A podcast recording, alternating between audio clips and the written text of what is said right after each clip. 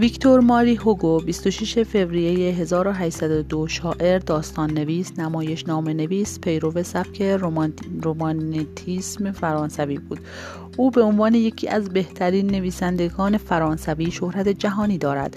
آثار او به بسیاری از اندیشه های سیاسی و هنری رایج در زمان خیش اشاره کرده و بازگو کننده تاریخ معاصر فرانسه است.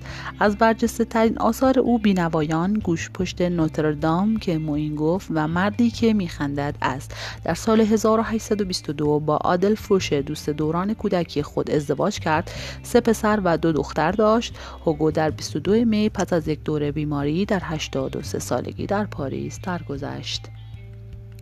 دیده دریا کنم و صبر به صحرا فکنم و در این کار دل خیش به دریا